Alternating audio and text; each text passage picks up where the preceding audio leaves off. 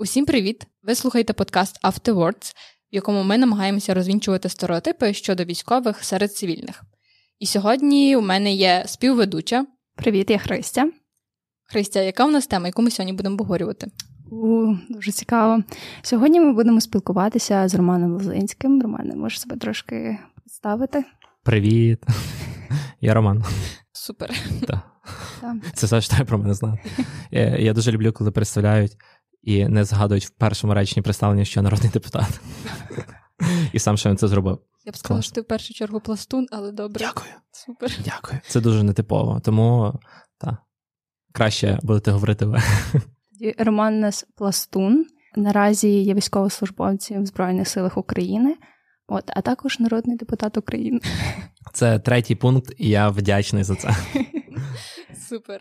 Е, це означає, що як мінімум до цього моменту дослухали. А вчили, що народний депутат, я такі, блін, що там ще з подкастів? Такі, а о, вони тролять самі себе. Може, таки послухаємо? Ну, е, слухайте, будь ласка. Е, будь ласка. Е, та. Насправді ми в цьому подкасті, в цьому епізоді хочемо поговорити, щоб нам не закидували, що е, цивільні говорять від е, імені військових. Ми хочемо давати голоса саме військовим, щоб розвінчувати стереотипи або навпаки говорити про якісь речі, про які ми не задумувалися раніше, саме з точки зору твоєї, ну.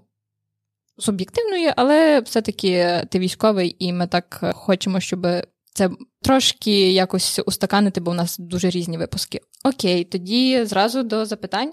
Яке ж обрати? Яке ж обрати? Ну насправді ти якраз про це почав говорити, що ти народний депутат. Та не думай, що я зараз це про це буду питати спокійно. Просто маю на увазі, що в одному пам'ятаю, ти згадував, що я не депутат, який там не знаю, з пузом їздить на там на якомусь геліку і так далі. Ти, ти такий е, нестереотипний образно депутат, ти стикався дуже багато з цим, певно, в житті, що там, там не знаю, ти обкрадаєш державу, ще щось там приймаєш закони. Ну, менше з тим, ми не говоримо про це, але маю на увазі, от з точки зору військового, ти.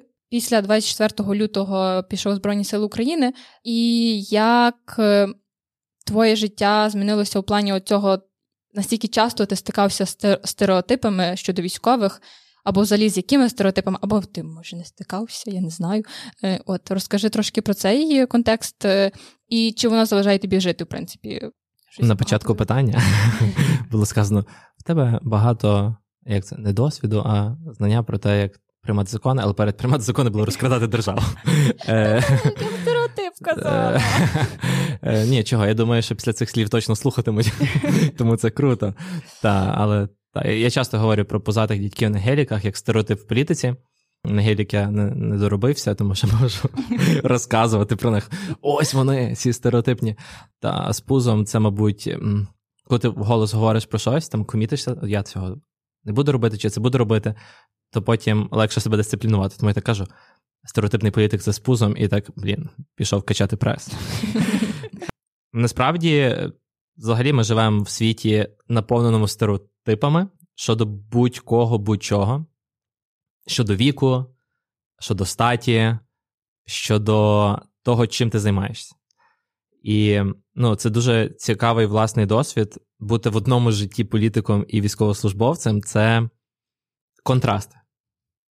Тому що в політиці зазвичай, що б ти не робив, ну давайте чесно, дуже важко пояснити прекрасність законопроекту, тисячі поправок, сотні годин, ну і так далі. Ну, come on, кому це цікаво?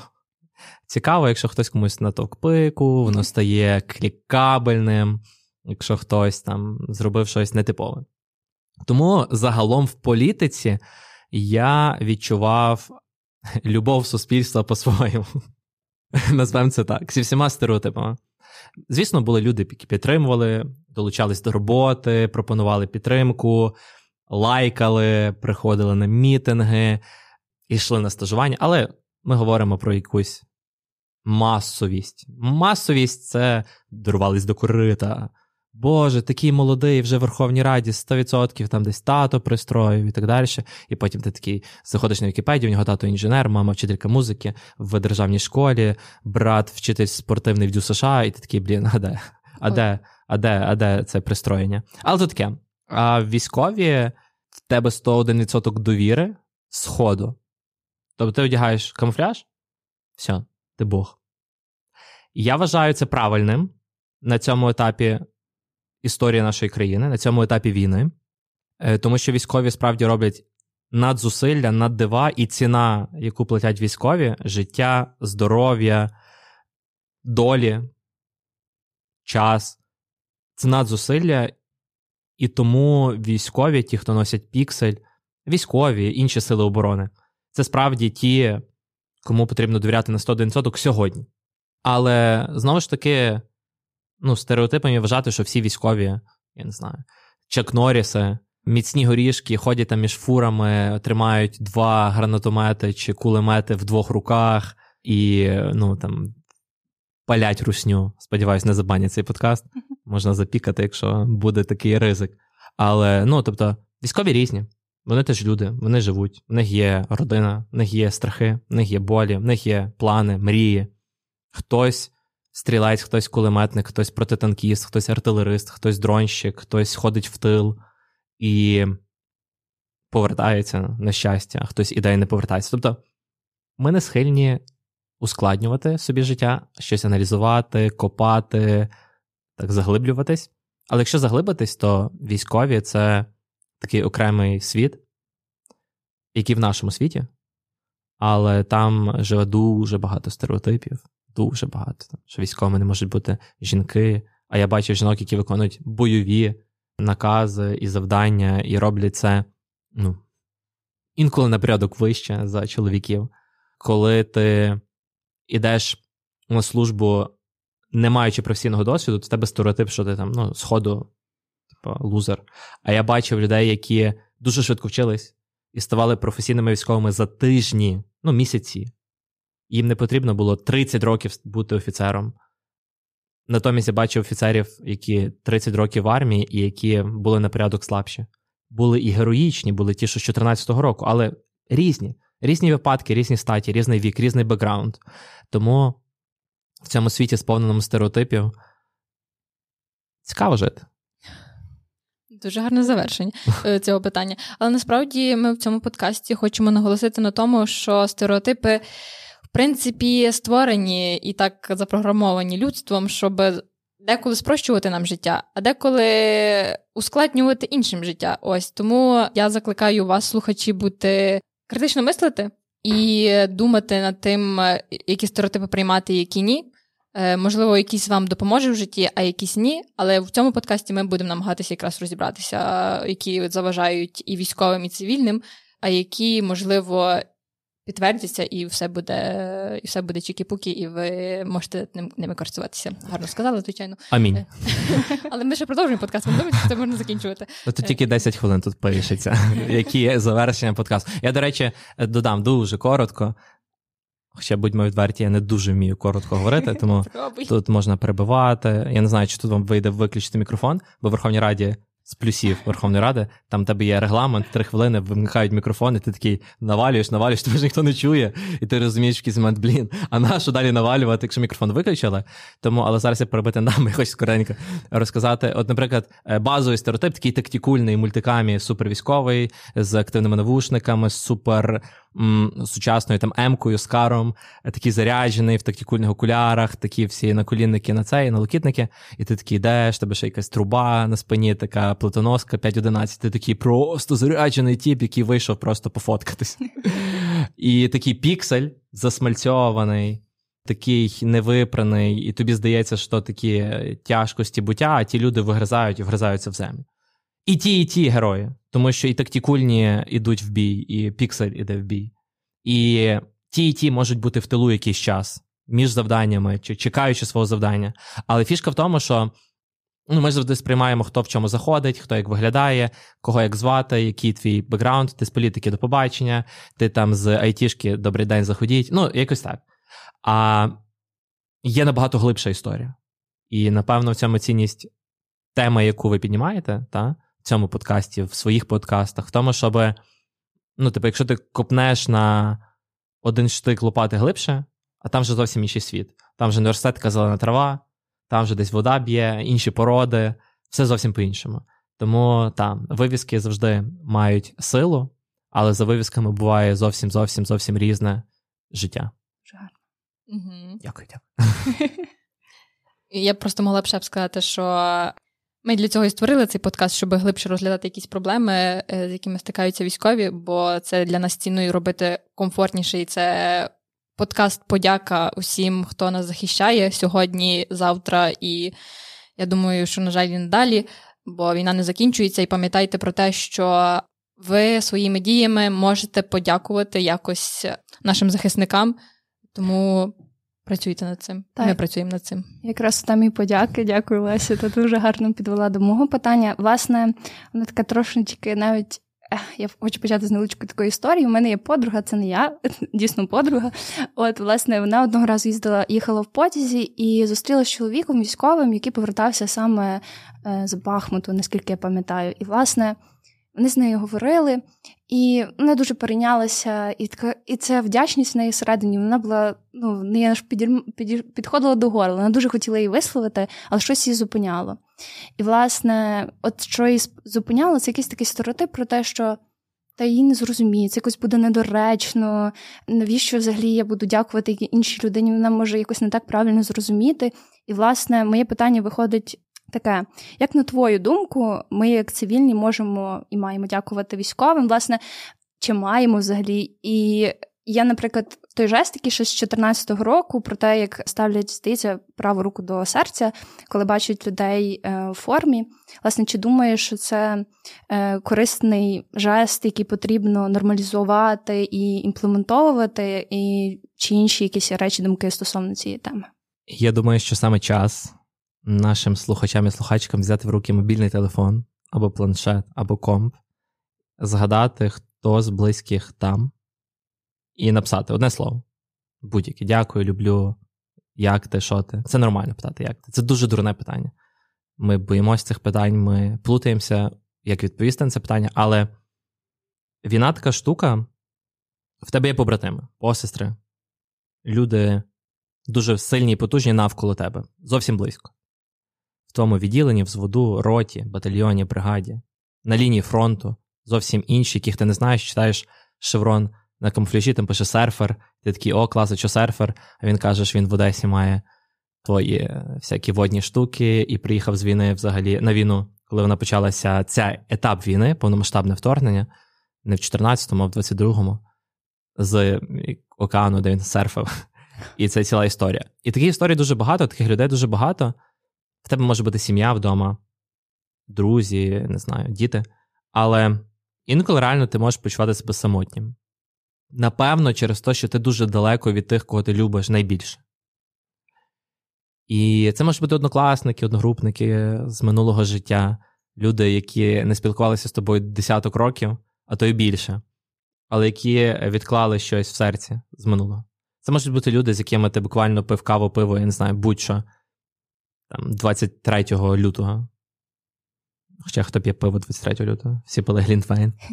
І писати, дзвонити, слати щось, я не знаю, паперовий лист на Укрпошту кудись в прифронтові села чи міста це дуже круто. Це про відчуття, що ти далеко, але ти поряд. І це базове, що можна зробити. Ти не мусиш присилати в пакеті якийсь PVS за 7 тисяч доларів в догонку до дякую. Ти не мусиш придумувати щось грандіозного. Типу, дуже часто одного слова це більш ніж достатньо. І не треба боятися говорити ці слова, тому що, Боже, вони на війні, там бомби, міни, кулі. І що? Ти стикаєшся на війні з дуже багатьма питаннями, які б ти ніколи собі не ставив, там, чи робити пропозицію, чи одружуватись, чи планувати дітей, чи будувати хату, чи я не знаю, взяти всяку собі додому. Ну, тобто, питання, які, на які відповідь на ці питання складна, тому що ти не можеш повноцінно жити своє життя. Але давайте пробувати, давайте всупереч всьому жити своє життя. Окей, на війні, окей, з відстанями, тисячі кілометрів часто, більш ніж тисяча. Але чому русня має забрати в нас це спілкування, наприклад? Тому мені здається, це перш за все, і цього більш ніж достатньо. Якщо ви, як кажуть, нас на Галичині в ресурсі, в моменті. Ого, так на Галичині кажуть. Що тільки не кажуть на Галичині, але ну ясно, що треба фігачити всім на перемогу. Я не прихильник теорії, що всі мають брати зброю і йти на фронт. І я прихильник цієї позиції, що ти можеш бути ефективним і робити свою роботу на різних місцях: донати, волонтерство. Ти готуєшся до того, щоб мобілізуватися, бути мобілізованим. Не знаю. Вмієш ставити турнікет, це вже 80% тактичної медицини. Тому що по протоколах, по всіх дослідженнях, масові кровотечі це найчастіше 80% причин, чому помирають на полі бою ще до етапу евакуації. Ну, ти зараз слухаєш цей подкаст. Хлопці, дівчат, нема різниці. Ну, come on, нам треба бути готовим. Війна не триває з 14-го року, і тим більше не з 22-го. Війна триває століттями. Різні етапи, різні власні назви, різні імена, різні локації. Хоча дуже часто Україна в центрі. Він різних. Той сам ворог, той сам сусід. Нічого нового. Тому мені здається, великим внеском буде бути готовим. Що, якщо прилетить ракета, що якщо потрібно надати комусь медичну допомогу, що якщо мене мобілізують, що якщо в мого побратима, друга, родича не вистачить зібрати на цей пікап, їм не буде як звалювати з під обстрілу або їхати на позицію. Ну тобто, дуже багато питань і дуже багато можливостей кроків. І тут, е, поки в мене не вимикають мікрофон, і тут дивлюсь, мене ще не, е, не планують перебивати. Тут ще інша тема про стереотипи, з якою я стикався. Ми не будемо відпочивати, поки ми не переможемо. І що? Клас. Що мені з того? Ну, будете ви скролити Телеграм? Вау! Що там? Ракета розбомбила, люди померли, там біда, там ГЕС підірвали. Ну, в тебе ПТСР буде похлеще, ніж в людей, які в активних бойових діях. Якщо дуже активно скролити новини, то палець може ще так хруснути, що в тебе контузія виникне на дивані через те, що ти себе заганяєш. Іди і подихай на вулицю. Поїдь в гори на пару днів. Ніхто не каже робити паті на хаті, голосна музика, танці і інше, що не зовсім етично в часі війни, але перезавантажуватися, жити життя, мати можливість для оновлення, в тому числі тим, хто в тилу. Ми не говоримо тільки про військових, які вчора виїхали з передка, або сьогодні туди повертаються. Це про суспільство. Ми всі один організм. І поїдь в гори, будь-куди хочеш. Можеш поїхати за кордон в силу там прав своїх. Поїдь, повертайся і фігач далі. X10, X20. Ну нікому ти такий хіленький на дивані не треба з твоїм скролінгом. Тому цей стереотип, та, ну, на фоні Боже, як не говорити з військовими, Боже, у е, мене там друзі, знайомі, родичі, я не можу собі дозволити там посидіти з друзями ввечері в кафе. Мені байдуже на те, де ти будеш цей свій вечір жити. Навіть так, мені не байдуже, я не хочу, щоб ти себе заганяв, тому що по тебе потім прийдуть, а ти не в ресурсі, ти не в моменті. І що далі? Ну, і ти такий. Ти, ти, ти вже напівбитий десь там з своєї квартири в відносно безпечних містах. Дякую дуже за відповідь. Дуже змістовну, глибоку. Угу. Цікаво насправді. Звучить, ніби ви так. Боже, не переймайся, ти нормально говориш. Я жартую. Не переймайся, ти добре. Ми не перебивали, бо цікаво слухати. Що ж ти так? То щось ці пластуни мають низьку самооцінку, мені щось не подобається. Не просто прибідняєш, ви сказали, боже, це таке. Це технологія. Добре, добре. Я ж з політики пам'ятаємо. Ну, насправді, наступне питання ми довго думали з Христю, чи його питати чи ні, але я думаю, все-таки важливо це почути нам, нашим слухачам. Кожного дня гинуть наші люди, стають героями, на жаль, тому що я впевнена, що кожен з цих героїв хотів жити. І до тебе питання, як людина, яка втрачала, яка ховала своїх побратимів і посестер як ти думаєш, як нам вшановувати, як берегти цю пам'ять про втрати, про героїв? Ось е, як е, як нам краще продовжити? Так, яку власне роль ми як якби цивільні, як суспільство маємо займати в цьому? Чи це, наприклад, те, чим має керувати, тобто йти вперед сім'ї, близькі тих людей, яких, які клали своє життя за нашу свободу і цілісність нашої країни? Чи це те, де має громадянське суспільство взяти активну роль і також держава включитися те? От, власне, нас цікавить твоя думка на то. Я думаю, найперше, треба бути чесним з собою, та? ну, українцям. Ми розуміємо, де ми, ми розуміємо, хто наші сусіди. Ми розуміємо, що це не вперше ми вмираємо, наші люди, наші друзі, наші близькі вмирають, а я переконаний, що вже нема такої родини, де не було би або родича, або когось дуже близького, хто загинув, хто отримав поранення, хто отримав ампутацію. І це розуміння, це усвідомлення, це чесна розмова з собою має підготувати нас, що ми можемо загинути на лінії фронту під час рандомних ракетних атак, в тому числі по цивільних, навіть в першу чергу по цивільних об'єктах, по будинках, по вулицях наших міст. Уламки дрону можуть впасти на твою автівку, в якій ти будеш їхати зі своєю сім'єю, до школи, вести дітей. Ця чесна розмова дуже складна, тому що ну, понеділок, ранок, ти такий їдеш на роботу, думаєш, я можу померти.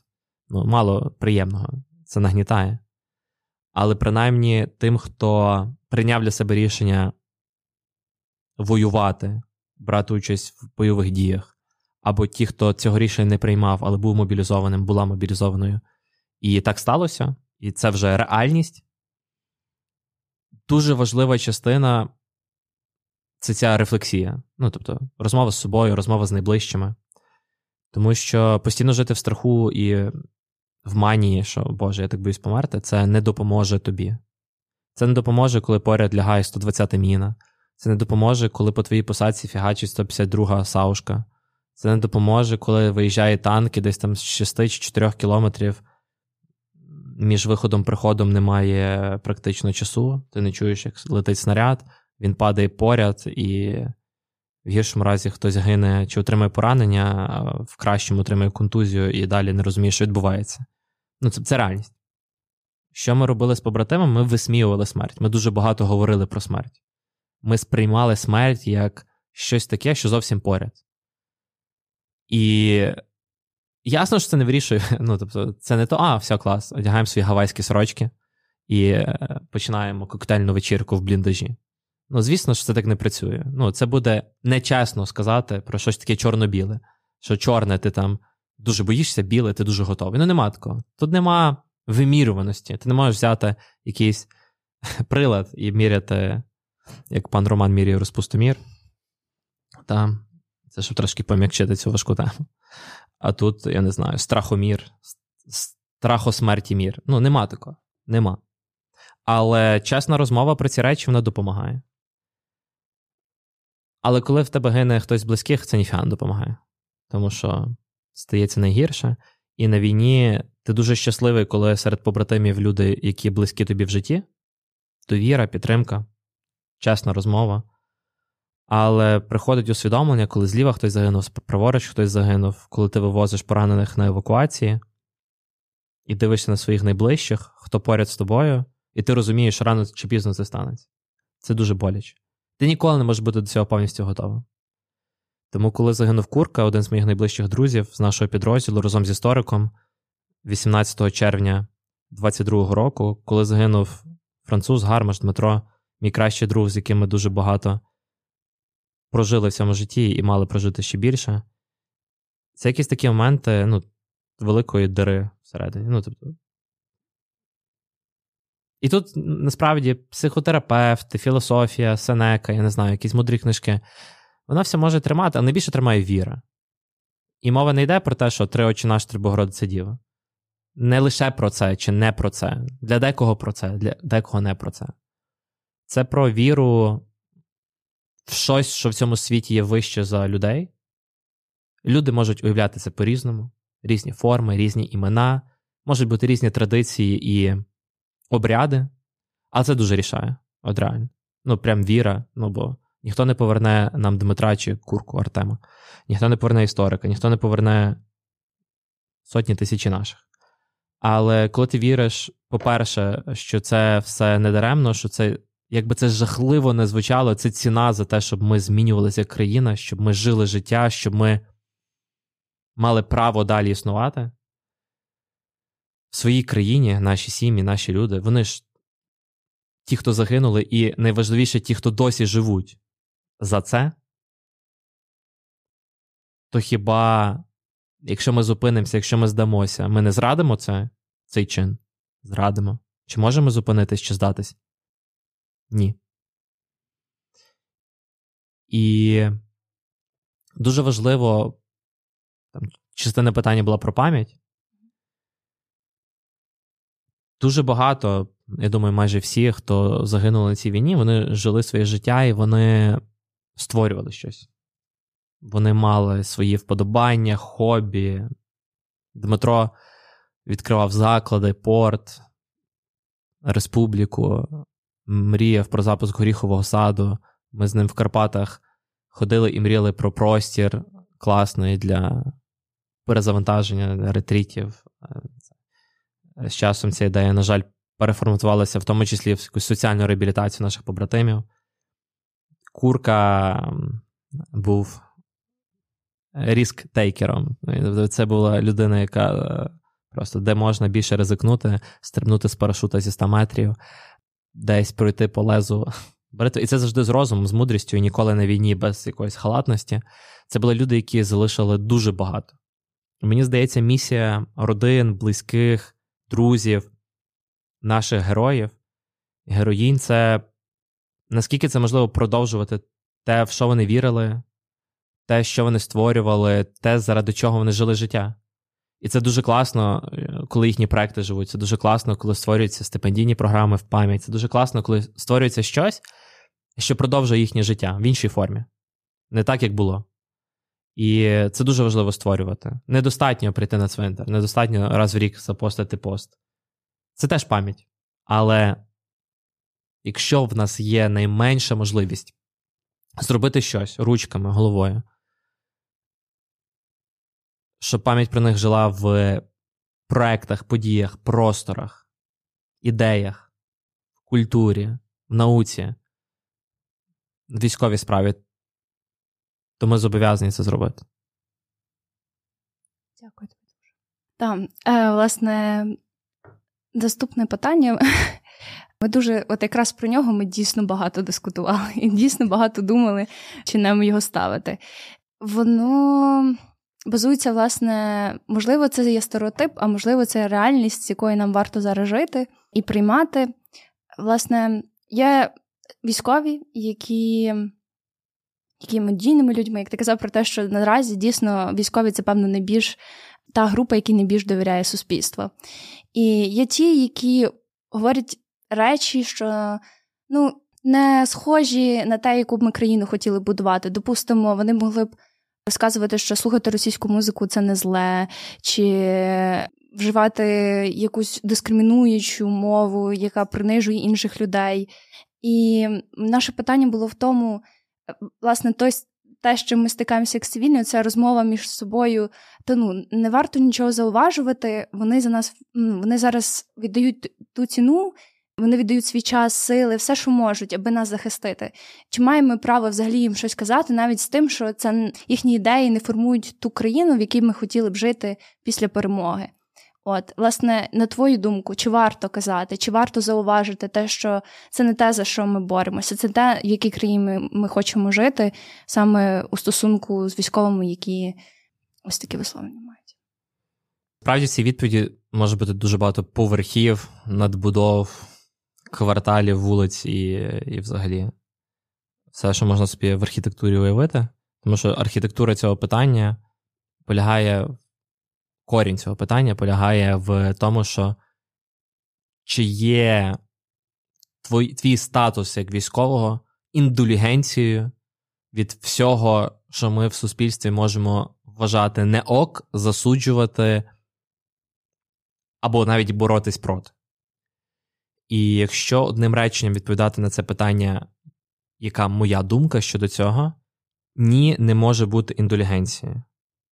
Ні 24 лютого, ні в перший місяць війни, ні через рік вторгнення, ні на десятий рік війни і так далі, і тому подібне. Чи можемо ми собі дозволити якісь складні дискусії сьогодні? Можливо, деякі так, можливо, деякі ні. Знову ж таки, тут немає когось, хто має право визначати. Про це ми говоримо, про це ми не говоримо. Це зараз, це після перемоги. Це етика, це суспільство, це наші внутрішні рішення. Кожен може написати будь-який провокативний пост, хтось може його підкопити. Будь-хто може клікабельний заголовок вальнути про військових, і хвиля туди і піде. Мій пойнт в тому, що є така фраза, нею ділився і ділиться мій друг Ярослав Юрчишин: не зачаровуйся і не розчаровуєшся. Це дуже важлива історія взагалі. Під час війни дуже складно, тому що ти хочеш вірити в перемогу, яка прийде от-от. Ти хочеш вірити, що саме ці військові це без жодних сумнівів, саме ті люди, які цю перемогу нам подарують, вигризуть кров'ю, потом, життями. І тому, ну як ти будеш цим військовим щось притикати? І тому це складно, і тому на цьому поверсі у нас дискусія, яка не має правильної відповіді. Я не скажу так, ідіть до військових і кажіть, ти е, робиш не ок, тому що це.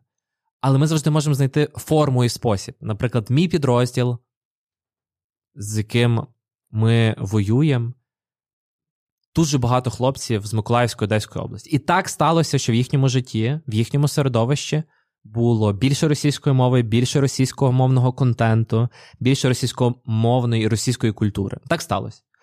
Вони всі патріоти, вони всі пішли захищати, ті, про кого я говорю, добровольцями. Так, дехто з них продовжує говорити російською. Так, мене особисто це дуже жорстко тригерить.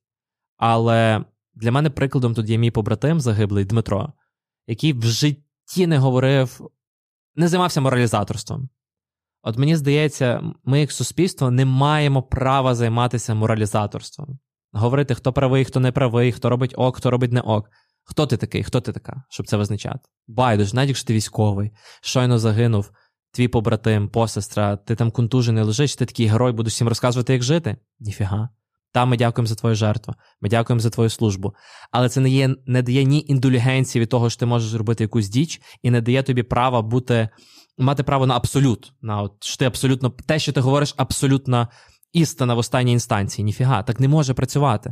Тому що ми скочуємося тоді до ідолів, до диктаторів і до жорстких якихось речей, які не принесуть в довгостроковій перспективі нічого хорошого. І мені здається, тут важливий момент, от приклад Дмитра, який я би хотів розкрити. Він завжди приходив такий і каже: Дай Боже. Через пару тижнів хлопці з Миколаївської області віталися не тільки з ним, дай Боже. Ми завжди говорили українською, ми ніколи не переходили на російську. Ні я, ні Дмитро, ні наші україномовні з дитинства побратими. І коли твій побратим з напрягами, це для нього насправді велике зусилля.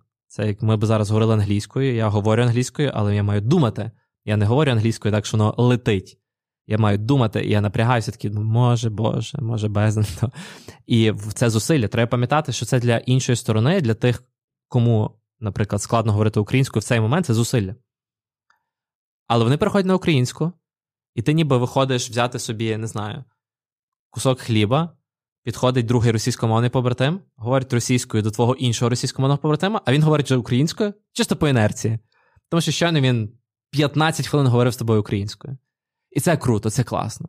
Україномовний контент, якісний, подкасти, Ютуб, фільми це те, що є найсильнішим аргументом. Коли ти кажеш, нафіга ти дивишся це, нафіга ти слухаєшся, він каже, Боже, а що, інакше? І ти кажеш, ось. Коли ми слухаємо просто максимальний панк, я не знаю, якийсь за комо-комо в пікапі в сторону лінії фронту, тут же видно, вибачте, пі так ми їх називали на війні, і називаємо орків, по-різному ми їх називали. І ось ворог, ось стовпи диму, ось прилетіло в поле 300 метрів нас. Ми їдемо, слухаємо кому-кому, а твій російськомовний побратим, який в дитинстві взагалі прихожанин російського московського патріархату, на цьому етапі я розумію, що це діч, і він проти, він за закриття, але все одно він російськомовний і він такий шазамить. Оце перемога.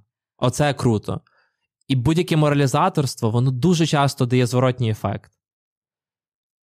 З іншого боку, в нас нема часу займатися таким soft power. У нас вже було. Давайте ніби Путін нападе, давайте ніби образим, давайте ніби толерантність, давайте ніби демократія. Це все ніби правильно. Але чи ми маємо достатньо часу для цього? Тому, коли Наталка Піпа на вулиці йде і чує російську мову, чувак грає на гітарі, вона підходить і каже: Стоп, гей, що ти робиш? Ну, перестань. Він бикує, і вона викликає поліцію. І, як на мене, це нормально. Чи це було б нормально три роки тому? Може ні. Може, ми тоді могли собі вибирати шлях, як це м'якше зробити, якісь закони, може, підзаконка. Нам треба вичищати русню з України всіма способами. Можливо, без насилля, без самосуду, без чогось такого негуманного, тому що ми не маємо наближатися до русні, до їхніх гвалтувань, вбивств, викрадень, підвалів. Але всі інші доступні методи ми маємо застосовувати. Тому що ціна, яку ми платимо за те, щоб наша країна переформатувалася, щоб ми відірвалися від руського міра раз і назавжди, не так, як було в 2014 році, коли в нас Революція Гідності, Небесна Сотня вигнали диктатора проросійського, а друге місце на парламентських виборах залітає ОПЗЖ, і там 50 орків від Кива Рабіновича Шуфрича до Бойка, Льовичкіна і так далі, з допусками до державної таємниці, з членством в комітеті з безпеки і оборони. І взагалі, наша тоді державна таємниця, якщо там сидить орк, там сидить чувак, який стрімить. Стрімить з цього комітету з державною таємницею, скільки зброї, де підрозділи, хто готовий, хто не готовий, і ти, типу, приходиш на звіт з гуру СБУ чи спецслужб інших, і ти розумієш, ти не можеш про це говорити, бо тут сидить три регіонали. І це те, чого ми не дотисли в 2014 році, як суспільство, як країна. У нас був 2004 рік, у нас була революція на граніті, у нас було багато етапів за часів незалежності. У нас було дуже-дуже багато етапів, коли ми вмирали за незалежність в 20 столітті, 19, 18 і так далі. Це можна продовжити до Київської Русі. І нам треба розуміти, що русню ми вичищаємо всіма методами. Але коли в нас є особиста можливість поспілкуватися з людиною, elevator speech 30 секунд, таксист, 15 хвилин, побратим, 30 хвилин. Не треба моралізаторством займатися, тому що це з високою доломірністю дасть зворотній ефект. Скажіть, дай Боже, почніть говорити по-українськи, зробіть так, щоб він зашазамив якісь треки, дикий, сюрреалістичний, ну, взагалі, типу, не поп. І це буде перемога. Оце клас, а не, типу, насадження такі жорсткі. Тобто, десь треба насаджувати, десь треба достукуватися до серця. Якщо в тебе нема можливості цих 30 секунд, в тебе нема, ну тоді копне легенько і скажи: ну-ну-ну. Якщо тебе є ці 30 секунд, lead by example, покажи себе. Ну, бо ти, якщо розказуєш всім, який ти красавчик україномовний, в тебе там Windows російською стоїть, ну добрий вечір. І ти там презентацію включаєш PowerPoint, Українська Україна, українська мова солов'їна, і в тебе там пише смотреть, просмотр.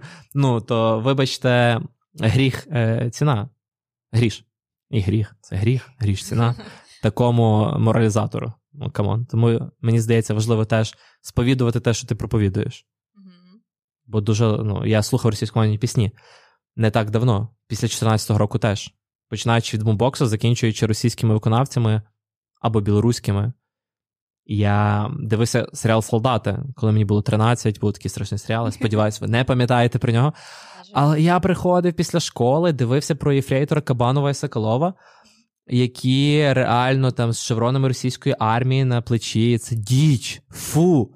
А потім я йшов ввечері на сходини і співав там стрілецьких пісень. Е, гімн пласту і всякі штуки, такий супер українчик, а толку з того, якщо я три години тому вважав, що це абсолютно нормально дивитися серіал солдати. Але іншого не було. Тоді таке показували. В 13 років проявити свою тверду громадянську позицію така собі історія. Ну, come on, давайте чесно. Тому багато нюансів, але я підсумував ці багатоповерховості, шаровості, квартальності і цю архітектуру дуже легким принципом. Якщо маєш розкіш 30 секунд розмови.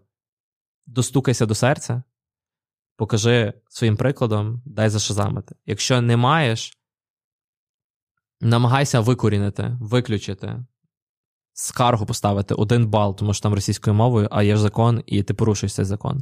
Зробіть одноразову дію, такий бабах, такий копняк, бізнесу, людині, байдуже, вуличному артисту, що це не ок. Співати російською, тому що в нас війна, і російська мова це не мова, не те, що там говорять чи не говорять, а це частина, це зброя їхня. Оця тема це зброя. І не можна своїми руками стріляти собі в ногу їхньою зброєю. Так, гарно знову ж таки сказав. Знов. Просто я лише добавлю, що ви це певно почуєте, наші слухачі, але один з наших наших запрошених гостей одного разу сказав, що відповідати на складні питання просто це інколи може вам дуже сильно зашкодити. Тому я тобі дуже дякую за такі розгорнуті відповіді. Ось і в мене питання, в принципі, випливає частково з твого, частково ні. От я, ми коли готувалися до подкасту, я переважно питаю своїх друзів, що вони хотіли спитати в тої чи іншої людини. От і мій е, друг е, сказав, що. Спитай його, а хто це? Він знав. Ти відомий. В близьких колах. Насправді, просто я вже якось мене випав цей стереотип в моєму моїй інформаційній бульбашці, але друг мені нагадав, що є оце, що прийдуть військові після перемоги і не ведуть порядок. Ну тобто, е, як ти взагалі до цього ставишся? Бо от він якось випав з нашого нашої бульбашки, а от мені друг нагадав, що воно все ще існує, і все ще люди думають, що от е, люди відвоювали і зараз прийдуть і там все порішають, бо того, що бо того, що бо вони військові. От. Прийде чарівник, змахне чарівною паличкою, і в нас стануться всі реформи, бюджет помножиться на десятки, сотні разів, і ми заживемо. Ти його бачив? Деяких бачив, тільки ніхто чорну паличку в руки не дасть. Бо її нема. Спойлер. Ой. Але ми живемо скільки нашій країні незалежності, останнього етапу нашої незалежності з 91-го, уже 31 2, 32 рік, і мені здається, що ми стаємо жертвами самообдурювання, самонамахування. Ми такі приходимо і кажемо: о, я зараз зараз зварю макарони за 30 секунд. Кидаємо макарони в кипяток, будильник співає 30 секунд, ми витягаємо макарони, а вони чомусь тверді. О Боже. Хтось знає чому? Дивно, дуже дивно. Неочікувано. Напевно, це тверді сорти макаронів. Треба 60 секунд. Давайте 45-60, це дуже довго, у нас немає стільки часу. Країна в небезпеці. Тобто, реально, ми самі себе дуримо. Ну, ми дуримо себе. Ну, не може газ коштувати 5 копійок. Чомусь він коштував 5 копійок, тому що Росія тримала флот в Криму і потім окупувала Крим. Це ціна. Ми заплатили за 5 копійок Кримом, людьми в Криму, життями людей. Не може якісне управлінське рішення бути прийняте і впроваджено за день. Боже, 100 перших днів уряду, що вони робили? Вони нічого не робили, нам потрібен новий уряд. Ти такий сидиш, ну, зсередини, ти розумієш, як це працює. Ти в опозиції, ти їх хейтиш, ти кажеш, що вони всі злодії, їздять е, з великими жовтами на кубіках. Та? Але ти розумієш, що навіть ну, тобто будь-яке хороше рішення, яке вони, наприклад, не знаю, роблять, бо не можуть не робити, або щиро роблять, бо знають, що це треба зробити, воно не робиться так. Дитина не народжується швидше, ніж за 9 місяців, та? Ну, може бути випадки, але точно не швидше за 3, правда? Так само, як і макарони не зваряться за 30 секунд, навіть якщо там пише на пачці, просто зап... просто додав води, запариш і будеш їсти. Ну, типу, навіть сублімована їжа 10 хвилин пише. Залив кипяток, 10 хвилин там потрусити. Ну, воно не зробиться за секунду. Так само тут. Прийдуть військові, і все буде зашибісь, заживе. Це з тої самої когорти. Це не про те, що військові добрі чи погані, готові чи не готові. Це не про це. Це про очікування. Ми себе знов намахуємо, ми дуримо себе. Що в нас буде просте рішення. Оце офіс простих рішень запускали. Боже. Я вважаю, що треба криміналізувати відповідальність за все просте, що нам пропонують. Це не може так бути. Ми не можемо, тому що ми, типу, приходимо до влади, і це така історія двосторонній рух. І ти, типу, пояснюєш складно, комплексно, презентажки, там, презії, всякі штуки, і люди відвалюються на 40 секунді. Нема сексу, нема бійки, нема якихось таких штук, які в тебе інстинкти якісь е, внутрішні пробуджують.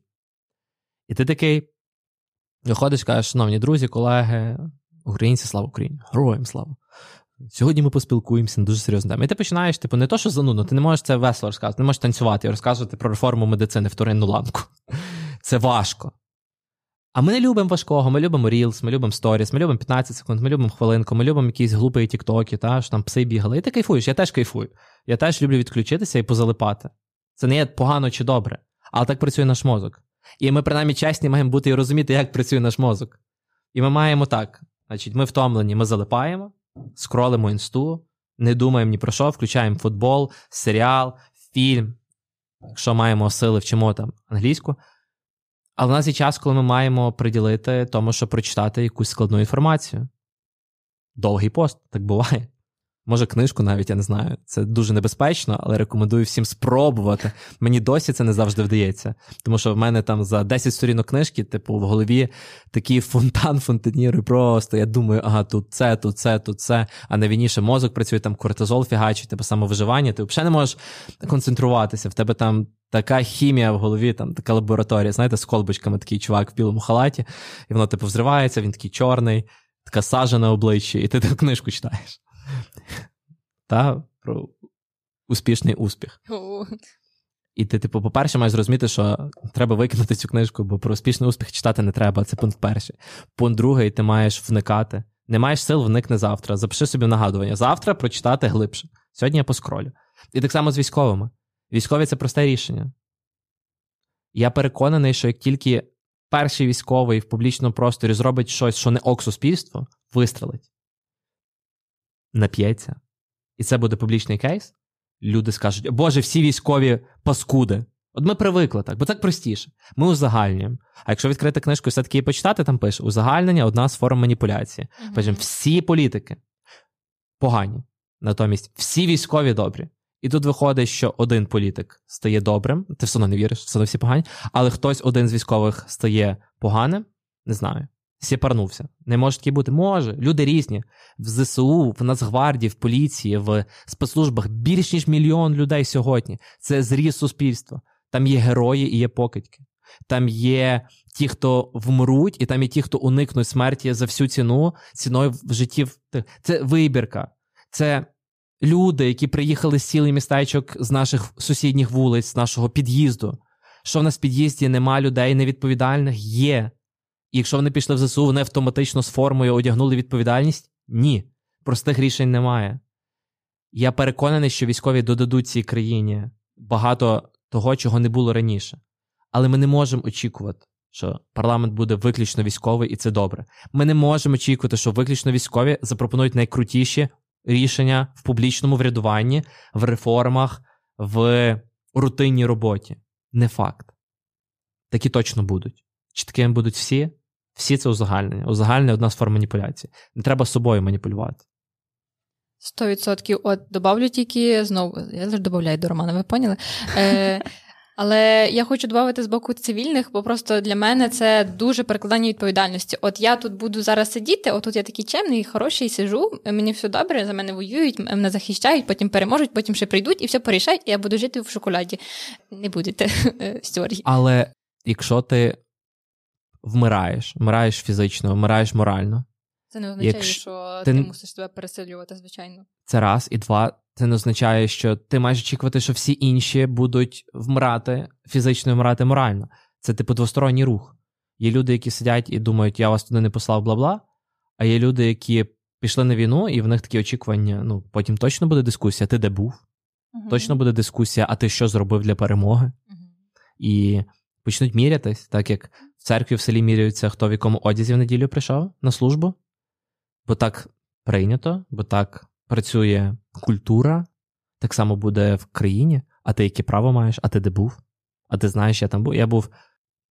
Ким я був? Я був тим, хто спостерігав за ситуацією, я був свідком ситуації, коли в одного в одної людини, яка займає суспільну позицію в суспільстві. Ну, okay, суспільну позицію в суспільстві. Простіше все своїми іменами називати. Це це був священник, якого евакуювали машину на штрафмайданчик, львівський, здається, священник.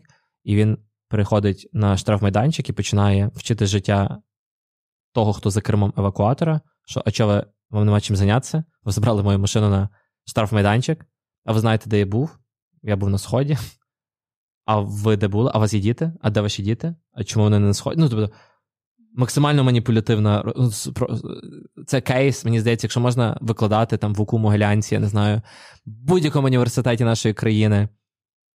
Кейс топ маніпуляцій, які ви можете використати сьогодні для чайників. Топ-10, бажано так, щоб клікабельний заголовок, щоб щось, ну, типу, щоб люди прочитали. І бажано, щоб це було там три абзаци, бо більше не прочитають, або гарна картинка. То це одна з цих маніпуляцій. А це означає, що ти можеш порушувати правила дорожнього руху, якщо ти. І не нести це відповідальність. Я теж порушую правила дорожнього руху, я не претендую на святість, я можу їхати швидше, я можу паркуватися не там. Окей, я звичайна людина. Де я можу, я роблю все як треба. Де я проявляю слабкість, я можу проявляти слабкість. Ми не претендуємо на святість, але хтось може претендувати: військові, священники, волонтери. І коли ти очікуєш від суспільства чогось, що всі такі красунчики, як ти, бо ти робиш це без якоїсь користі для себе, і тут ти стикаєшся з ситуацією, що хтось це робить з користю для себе. І ти такий, о Боже, все закінчено, більше не буду цього робити. Тому що для чого мені це робити, якщо хтось це робить для себе? Це теж ну, булшит. Тому що ти себе робиш. Ну, це це чергова історія про самонамахування. Ти самонамахуєш себе. Ти себе помістив в якусь ампулу очікувань, тебе там якась кислотність піднялась, ти такий, о Боже, о Боже, я горю. Ну, Тому що ти гориш, тому що ти себе сам туди загнав. Тебе ніхто не просив туди залазити, цю клітку. Тому мені здається, ми повертаємося до точки про чесну розмову з самим собою. Для чого я це роблю? Для того, щоб мені лайкнули, дали медальку, щоб е, щось там зробили. Чи це роблю, тому що я вірю, що це треба робити. Я вірю, що це правильно, я вірю. І мені байдуже, чи зліва роблять люди те саме, чи справа, чи вони лежать на дивані і їдять попкорн. Мені глобально нема різниці. Тому що я роблю це незалежно від них. І це, типу, важливий поінт. І оце те, що ти підняла тему про те, що там на кості будуть скидати і так далі. Ну та, це завжди так було. О, дітки, на ваше покоління випала така честь і обов'язок. Ну, Коли тобі 30, ти про це говориш, це типу, ну така собі історія. Чесно, коли тобі скажу, коли тобі це це говорить, коли тобі 11, а ти ще взагалі не врубуєшся що до чого, я тобі кажу свого досвіду, і в твоїх руках майбутнє, а ти такий. Не знаю, як контрольно нині здати. Майбутнє це обід чи вечеря? Ну, тобто, глобально, ти завжди мусиш бути готовим, ти маєш працювати, ти маєш включатися, але перше, це має бути чесно, вчасно і без зайвих очікувань вперше щодо себе, і коли ти зовні їх закидаєш, це теж фігня. Ну, тобто, щоб що? Щоб потім, ну, типу, окей, я люблю бігати. Я готуюсь до марафону. Марафон за 42 кілометри. Я очікую, що я пробіжу за 2 години. Ну, бо так собі придумав. І нічого не беру їсти, тому що нафіга. Ну, я очікую, що я сильний. Гарно поїв вчора, готувався. Я, типу, стартую. І біжу так швидко перші там 5 кілометрів, як можу. Починаю здихати, на 15 кілометрі тупо зупиняюсь. Чому? Тому що організм каже, що ти не похавав, ти не поїв, в тебе стіна, в тебе лактоза швидше виробляється, ніж спалюється. Є є логічні процеси. Макарони не варяться за 30 секунд, навіть якщо це сублімовані макарони У нас буде після цього подкасту стільки цитат. Кулінарних е, кулінарних стікерів потім буде. І так само з забігом. Ну, тобто, ти просто на 15 кілометрі з'їдеш, тому що в тебе були неправильні очікування, і кінець. До побачення, папа. Ну, в кращому разі, ти сам з'їдеш, в гіршому тебе виносити будуть. Нащо нам обдурити себе, або хтось нас може обдурити, і ми підемось, якщо ти не фінішуєш. Це мова про життя. Життя це марафон, війна це марафон, державне будівництво це марафон. Бляха. Робота вчителя це марафон, тому що ти кожен раз стикаєшся. Робота лікаря це марафон. І треба розподіляти сили, треба робити підстопи, треба зупинятись, треба надихатись, треба наповнюватись, треба їсти, треба спати. Це нормально, це чесно.